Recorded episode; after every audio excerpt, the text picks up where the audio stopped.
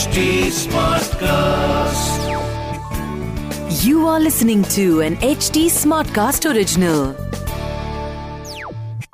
जय श्री राम वाली को मारकर और सुग्रीव का राज्याभिषेक होने के बाद प्रसरवण पर्वत पर रहने वाले श्री राम अपने भाई लक्ष्मण से कहते हैं जल की प्राप्ति कराने वाला वर्षा काल आ गया है पर्वत जैसे मेघों से आकाश मंडल भर गया है।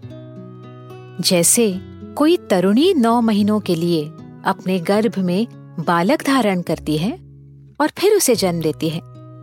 वैसे नौ महीनों के लिए आकाश ने सूर्य की किरणों द्वारा समंदर के पानी को पीकर अपने भीतर धर दिया था। अब ये आकाश जल रूपी रसायन को जन्म दे रहा है। श्री राम। जय जय राम श्री राम। सुनिए रामायण आज के लिए कविता पौडवाल के साथ। इस पूरे सर्ग में श्री राम ने जो वर्षा ऋतु का वर्णन किया है वो हम आपको संक्षिप्त में बताएँगे। सूर्य को घेरा हुआ सफ़ेद भंवर देखकर श्री राम बोले ऐसा लग रहा है कि सूर्य ने कुटजा और अर्जुन के श्वेत फूलों की माला पहनी है। संध्या के आकाश की उपमा देते हुए वो बोले, कि मानो, रक्त जड़ित घाव पर किसी ने सफ़ेद पट्टी लगाई है। हवाएँ निश्वास दे रही हैं और ये सफ़ेद बादल किसी कामातुर पुरुष की तरह लग रहा है।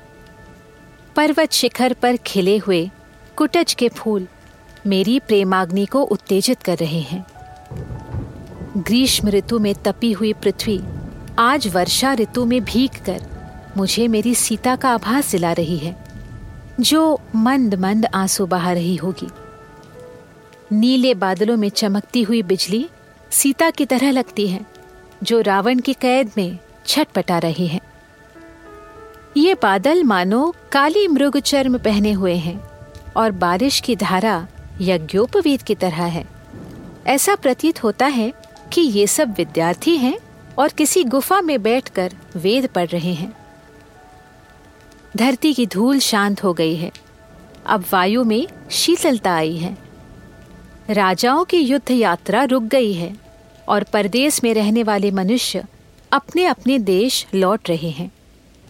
निरंतर होने वाली वर्षा के जल से मार्ग टूट गए हैं, इसलिए उन पर रथ आदि भी नहीं चल रहे।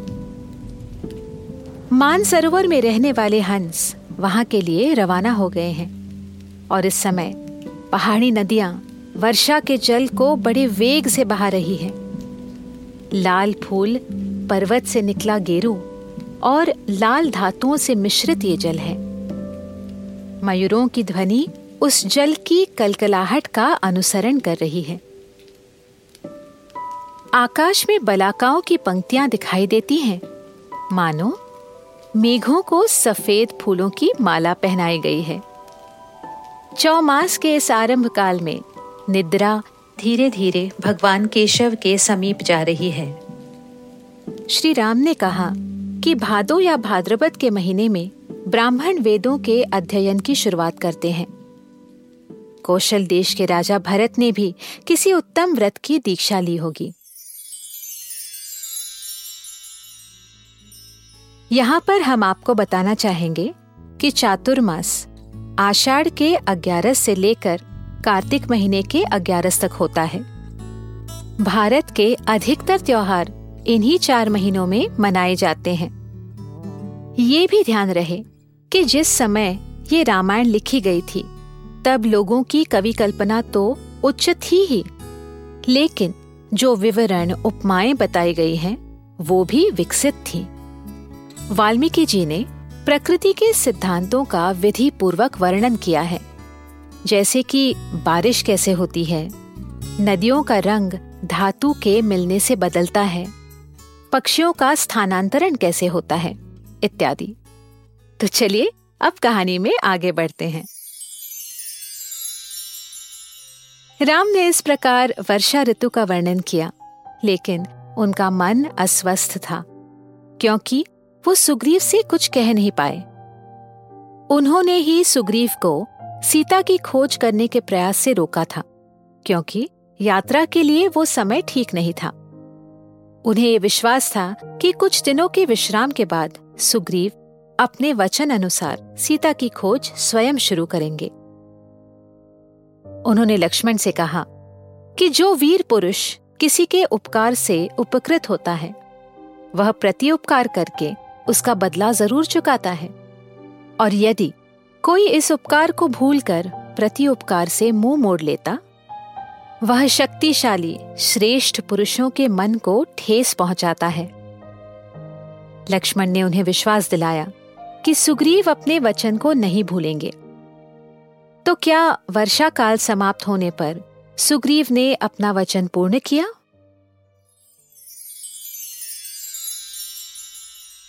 आगे क्या हुआ? जानने के लिए हमसे जुड़े रहिए रामायण आज के लिए के पॉडकास्ट में, जहाँ हम श्री वाल्मीकि रामायण जी के साथ सफ़र करते रहेंगे। फॉर अपडेट्स ऑन रामायण आज के लिए follow H T on Facebook Instagram Twitter YouTube and link अगर आप मुझसे कोई सवाल पूछना चाहते हो तो मेरे Instagram handle at Kavita dot Paudwal पर पूछिए। और रामायण आज के लिए की पूरी सीरीज़ सुनने के लिए log on to www.htsmartcast.com अगले एपिसोड में आपसे फिर मुलाकात होगी। तब तक के लिए Ram Ram.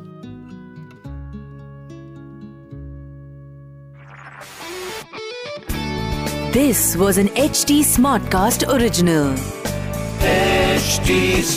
smartcast